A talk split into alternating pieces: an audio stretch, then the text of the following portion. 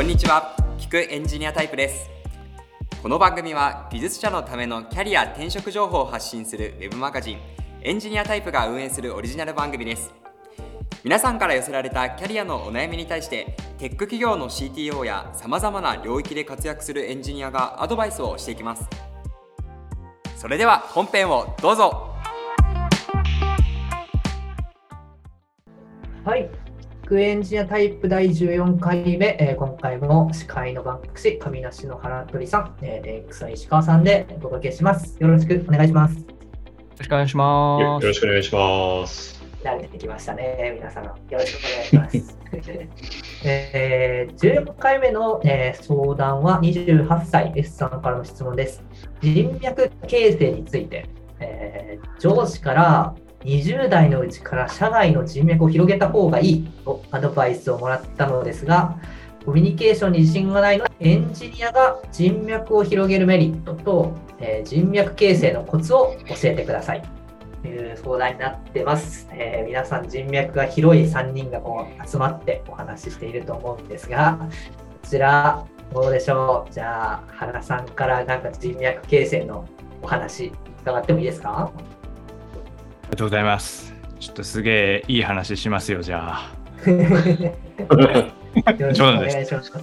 いあの、僕もコミュニケーション自信ないというか、まああんま好きじゃなくてですね、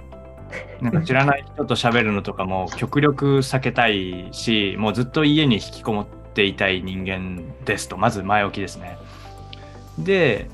えっと、ただ振り返って考えると僕ちょうど多分この S さんと同じ年ぐらいの頃からあのテックのコミュニティ技術コミュニティに参加し始めてでそこで、まあ、最初はあの参加して話聞いてるだけなんですけど自分でこう登壇したりとかしているうちにやっぱり話しかけてくれる人とかが増えてきてで結局その20代後半から今に至るまでの転職を振り返ってみると全部そういうコミュニティの知り合いづてなんですよね。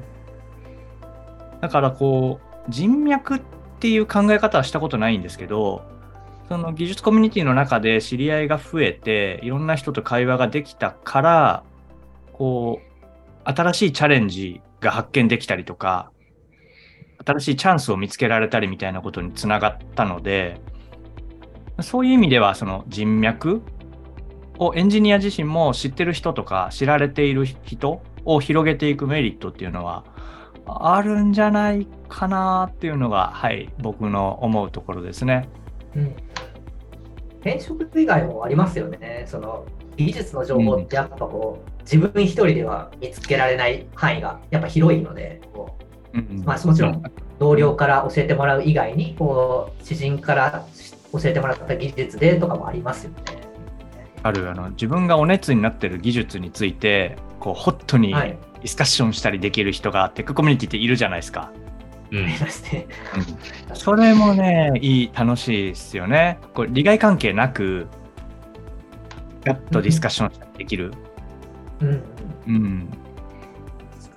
利害関係なくて、本当に技純粋に技術だけでディスカッションできる相手ってそうそう見つからないので、やっぱり大事にしたいですよね。それはかなり思いますね。確かに。じゃあ、石川さん、これに関して。石川さん、またちょっと別の視点でも、なんかこう、いろいろ経営とか採用する側とかいろんな視点でも見れるかなと思うんですけど、なんかエンジニア人脈広げるコツあるよとか、広げるメリットあるよみたいなところ何かありますか？えーっと、追加で、追加できる情報が あんまりないかなって気がし原さんが実は正解いい話を本当にしてたと。でもなんかこう、石川さんとかだと、ザックザック調達していくためには、こういう人脈形成が必要なんや、みたいな、なんかそういうのないですか？いやー、あんまないですかね。人石脈。川さんでもコミュニケーション得意そうなイメージありますからね。なんかいやー、でも、知り合いはそんなに多くはないですね。てか、こへれー、バンクシさんに聞いた方がいいんじゃないですか？バンクシさんに質問した方が いい答えが得られるんじゃないかなっていう気がしたんですけど、どうですか？まあ人脈を広げるメリッそうですね。なんか突然振られると難しいですね。人脈広げるメリットはやっぱり、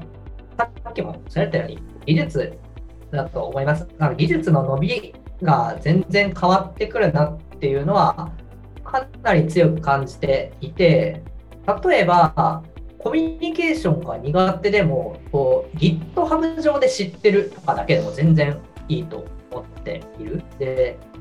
GitHub でなんとなくこのアカウント見たことあるなっていうのが続いていると、こうその人とディスカッションする機会が突然できて、こうなんでしょうね、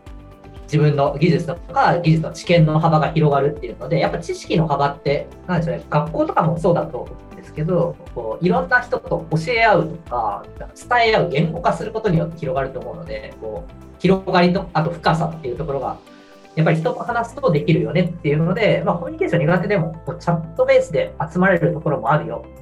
最近だとどこでしょうね。BIMJP とか、そういったところは盛り上がってますよね。技術の話が。と思ったり。まあ、あとはそうですね、技術コミュニティみたいなところを探すっていうのは一つありなんじゃないかなと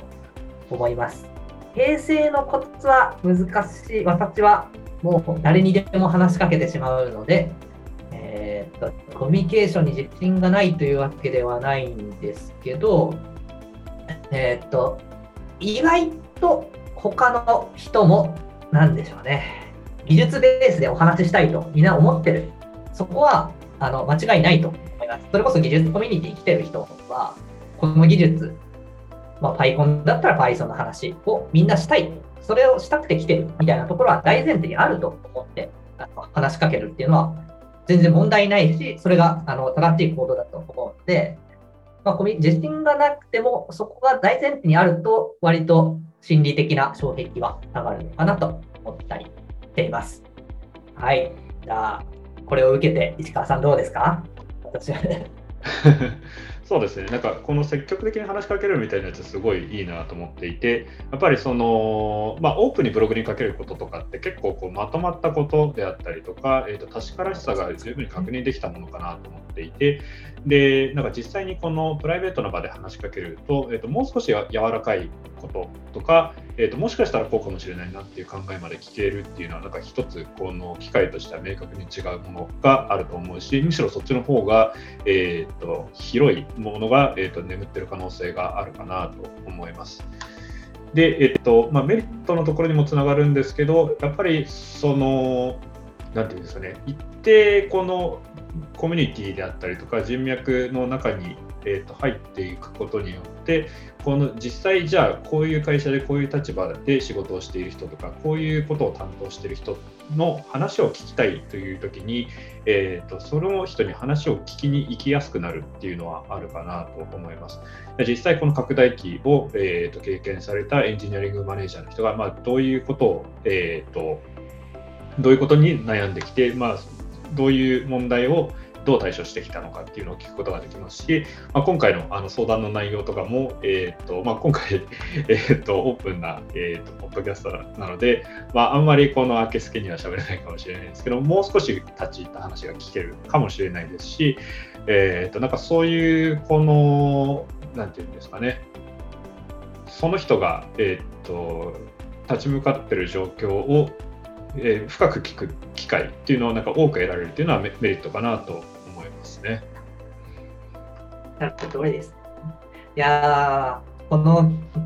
ポッドキャストでも石川さんには明けすけに話してもらいたいと思っていますが、おっしゃる通りだと思います。いやそうですね。結構いい答えが、の S さんに対してできたんじゃないかなと思います。あの、お二人ありがとうございます。くエンジニアタイプでは技術者の皆さんが抱えるキャリアに関するお悩みを募集中。概要欄にある専用フォームから投稿してください。Apple Podcast、Amazon Music、Spotify でお聞きの方はぜひフォローとレビューをお願いします。お付き合いいただきありがとうございました。